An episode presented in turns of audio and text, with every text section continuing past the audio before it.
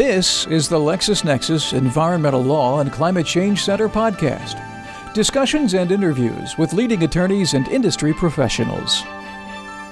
On this edition, Carter Roberts of the World Wildlife Fund speaking at the symposium Law and the Environment Designing a Transatlantic Agenda. On January 7, 2009, the Atlantic Council of the United States, in cooperation with LexisNexis, held a symposium in New York City on law and the environment, designing a transatlantic agenda. The goal of the symposium was to explore U.S. and European approaches to environmental regulation and international environmental law as a precursor to discussing how the United States and European Union might better cooperate in protecting the environment. Speaking at the symposium dinner was Carter Roberts, President and Chief Executive Officer of the World Wildlife Fund. Mr. Roberts joined World Wildlife Fund as Chief Conservation Officer in 2004 and was named to his current position the following year. Here is Carter Roberts.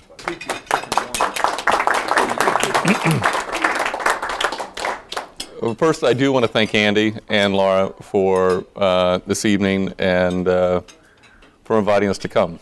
It's much appreciated. I, I regret that I was unable to make the session earlier because it looked like a great one. There is, um, it's rare that you be able to, you're able to go to a place where everyone can sit around one table and talk about such an interesting set of issues, and I would have learned a lot from it. I also wanted to make a confession early on, which is I am not a lawyer. Thanks for the applause. Uh, I'm not a lawyer, and it's interesting because almost all of the CEOs of environmental groups in the United States are lawyers, almost all of them. And it reflects the fact that most of the groups were created in the 60s when the business of environmental protection was all about creating laws. It was all about legislation. And so when you look around and you see Frances Beinecke, Fred Krupp, Steve McCormick, different leaders in different places, they're all lawyers. And it's the rare to have someone who doesn't have the rigor of that background, and I'm one of the people who slipped through the cracks.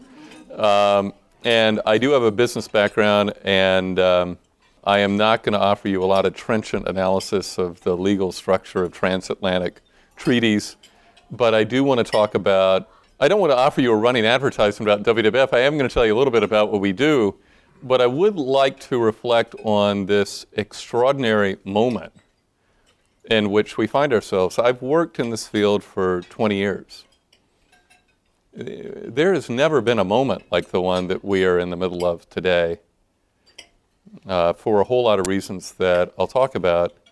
And particularly recently, in the past eight years, I think most of us have felt like we've been in the wilderness. Suddenly, a whole variety of factors are converging to make things possible. I started off in the business world. I went to business school.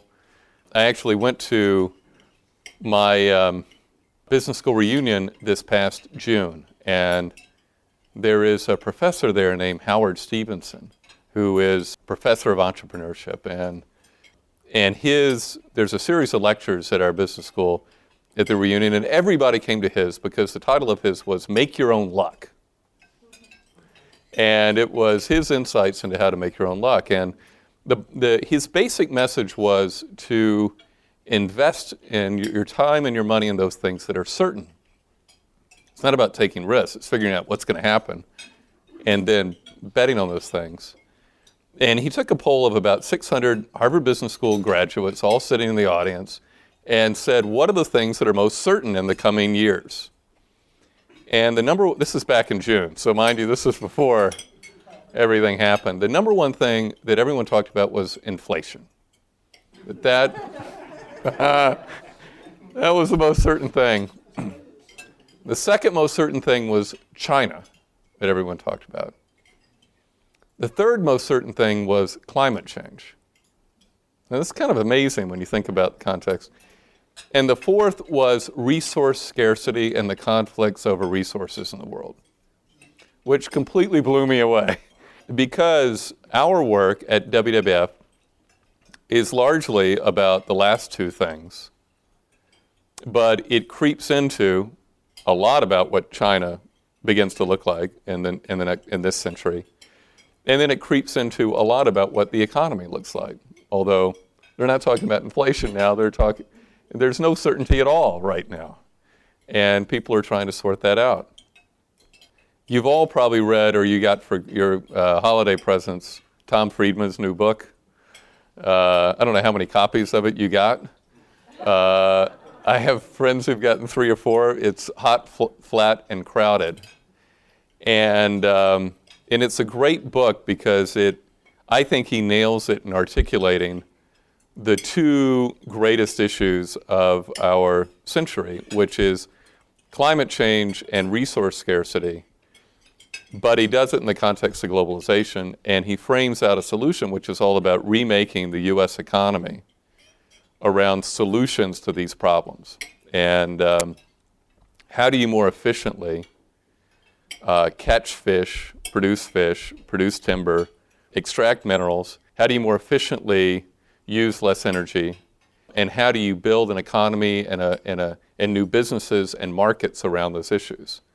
And believe it or not, for an organization that started off trying to protect pandas and rhinos, a lot of what we do is about that. We were started as a global organization. We work in 100 countries. We, we were started to protect fuzzy animals. I asked, we've got one of the most recognized logos in the world, one of the top 10 brands in the world, including uh, Nike and uh, Coca Cola. You know that Fanta is one of the top 10 brands in the world?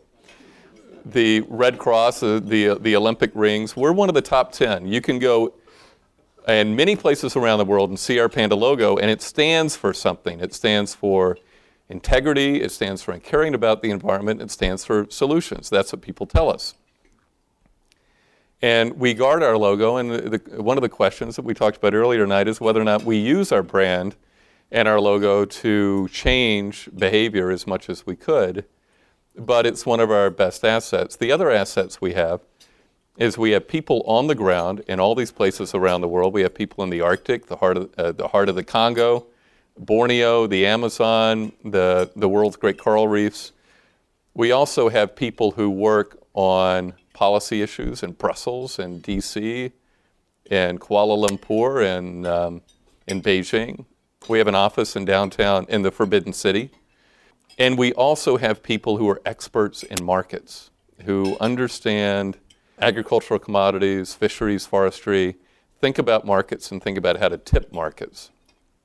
And so we were a major player in creating the Forest Stewardship Council, which created a standard for certified extraction of timber, the Marine Stewardship Council, which if you go to Whole Foods and you buy seafood with a little blue stamp on it, a little blue fish, it means that seafood was caught sustainably.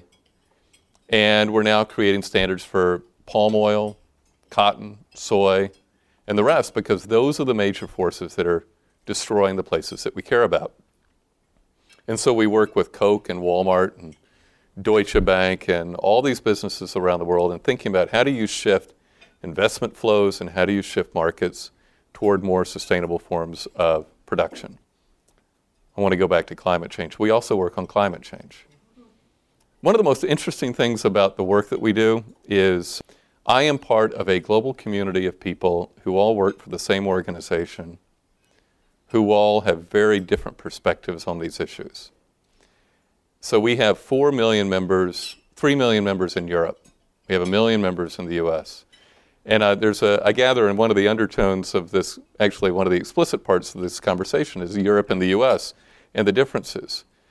And so, as we try to resolve solutions across our organization, we come into the same kind of debates that you talked about today, which are the, the perspectives in Europe, the perspectives in the US, the perspectives in Malaysia and Beijing and the rest.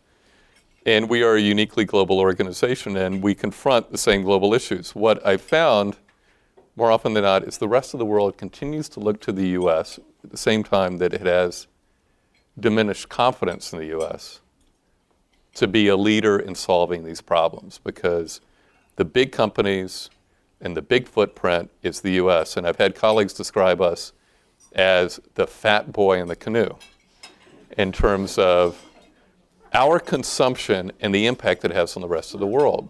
So when we buy cars or when we buy products and we buy seafood and we buy uh, things that have palm oil, the impact all around the world is enormous. And the problem we have right now is China is emulating our example. And so um, the increased demand for protein in China is driving the increased production of soy in Brazil, which is cutting down all the trees in the Amazon at an enormous rate. And so if you want to save the Amazon, you've got to go to China. And ultimately, you have to go to the US because it is our example and China's uh, following it and these massive global trade flows that are destroying the biggest forest and the richest forest on earth. So um, that is a lot of what we do. So um, back to climate change. One of the things that um, we were talking over dinner, what would be interesting to you? An advertisement for WWF would not be so interesting. That was the advice I got from my dinner mates. Uh, what, what would be interesting is a discussion of the role of an NGO in solving these problems because um, we occupy a unique space in the constellation. Um, and it's interesting that when I go to places like Malaysia or Europe or elsewhere, governments and businesses care very, out of proportion of what we believe, care very much about what WWF thinks and what, it's, what it does. And we have the ability to hold a mirror up to institutions. And we also have an obligation to help craft solutions. One thing that's been very interesting over the past month has been the degree to which the new administration of the U.S. has sought the input of NGOs. How many of you have been involved in any of the meetings with the transition teams over the past month? I've been in four transition team meetings in the month of December with a number of other institutions, and it's been breathtaking that this administration has decided to reach out to the NGO community and seek its advice in guiding its policy decisions in various areas. The reason I asked is I just want to see whether what I'm going to tell you is news or interesting. And what's been, um, I want to talk about the climate change meetings and I want to talk about marine. And the, um, in the climate change meetings, this administration has been very clear that the number one priority is the stimulus package, the most immediate priority. And any ideas we have to help guide how the money is going to be spent would be welcome, particularly since there's been the commitment on the part of the president elect to build a new economy based on Tom Friedman's advice. The, right now, there's a lot of work being done on the analysis of low carbon technologies that, if you parse them, create jobs in the US. And there's some surprises there. If you provide incentives for people to buy compact fluorescent bulbs, guess where the jobs get created? They get created in China. If you pass legislation to really push solar, guess where the jobs get created? They get created in Germany because China and Germany own the means of production there. But if you talk about insulated windows, guess where the jobs get created? They get created in the US. And if you talk about LEDs and other forms, other things, jobs get created in the US. And so one of the interesting things that need to be, that, that there's a discussion right now about, I'm not saying this is great economic theory, but solving employment is a big issue right now. It's a big political issue. And so this administration wants to put in place a stimulus package that creates jobs. The second order priority is a cap and trade system that this administration has committed to. Carol Browner talks about, and, and the second public appearance that the president elect made was a videotape for a governor's conference in LA that I attended with Schwarzenegger, Sebelius, Crist, and yes, the governor of Illinois, to uh, talk about climate change. And it was the second public appearance where, where President elect Obama said, we are committed to cap and trade. We're committed to measurable reductions in CO2 emissions, and we're committed to a global deal. It's his second public statement, which is extraordinary when you think about all the choices that he could have made. The third is the global deal. This administration is committed to being part of a global deal eventually, but it is quite clear on the order of sequence. And I think you talked about that earlier today. I don't know if you did. I saw that on the agenda. but it is painfully aware of what happened to Vice President Gore when he returned from Kyoto and got no votes from a Senate that needed to have a two thirds majority to ratify a treaty.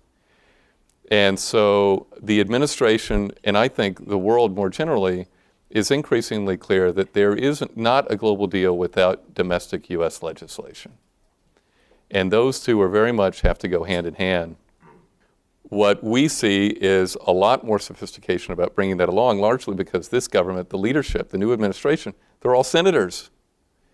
And so there is a much greater degree of sophistication and, um, and sensitivity to that, in addition to the fact that what happened in Kyoto simply can't be repeated again.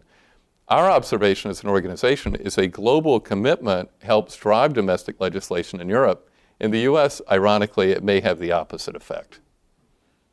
And so this timing issue is critical in terms of um, it's hard to believe that there will be domestic legislation without an economic recovery. And it's hard to believe there will be a global deal without domestic legislation in the US.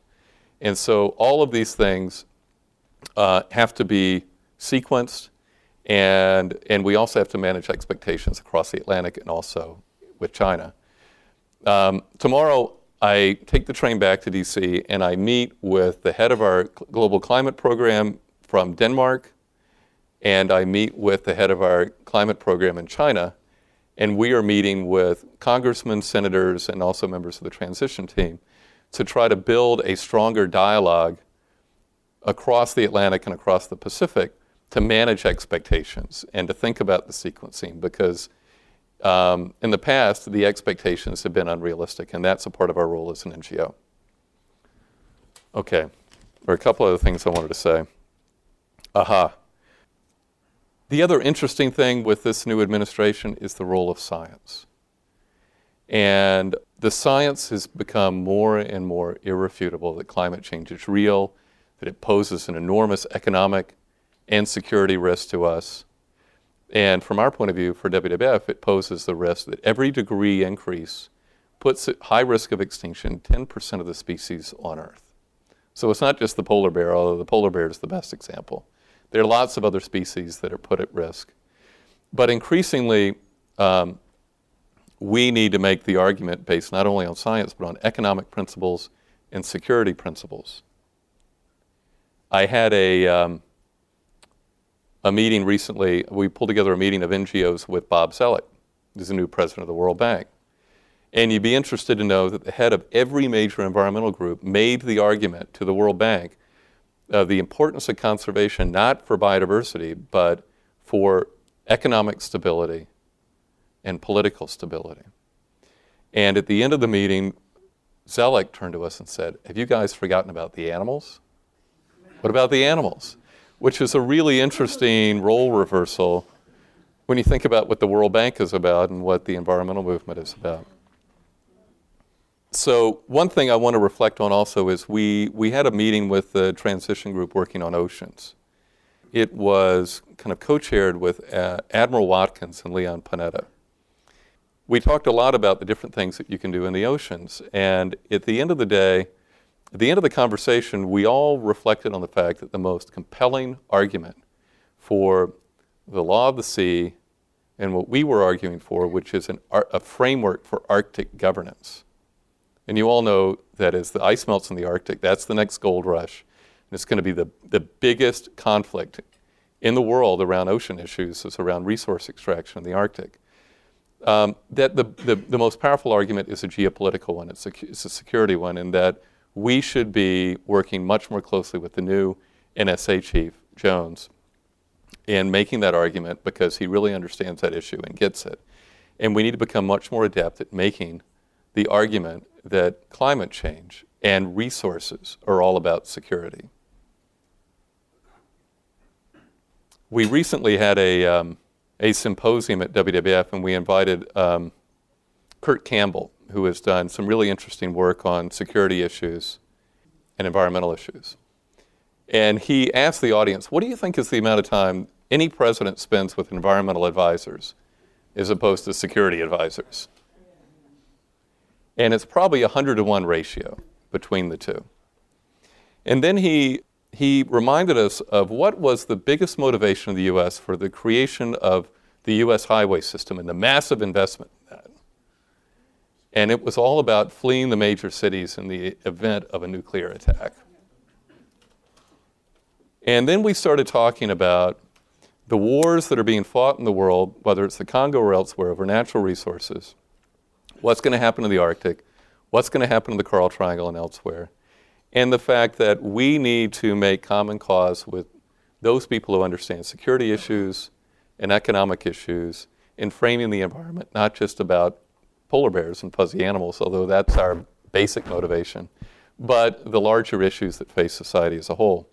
And so right now, where I sit with WWF, that is our major focus, is making those connections with uh, a different set of constituencies so we can combine the biodiversity argument with the fundamental economic issue and the security issues so that as this new administration and the governments that it engages, as it seeks to solve the economic crisis, we help it seek not just short term solutions, but to help build an economy and a foreign policy that reflect what we want the world to look like long term. And that's what our work is really all about these days. Thank you.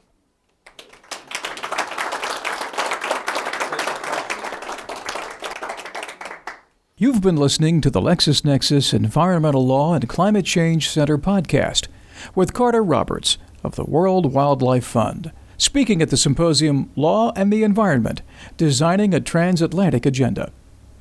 Visit the LexisNexis Environmental Law and Climate Change Center and all our communities at www.lexisnexis.com/communities. The LexisNexis Environmental Law and Climate Change Center podcast. Copyright 2009 by LexisNexis, a division of Reed Elsevier Incorporated. LexisNexis. Total Practice Solutions.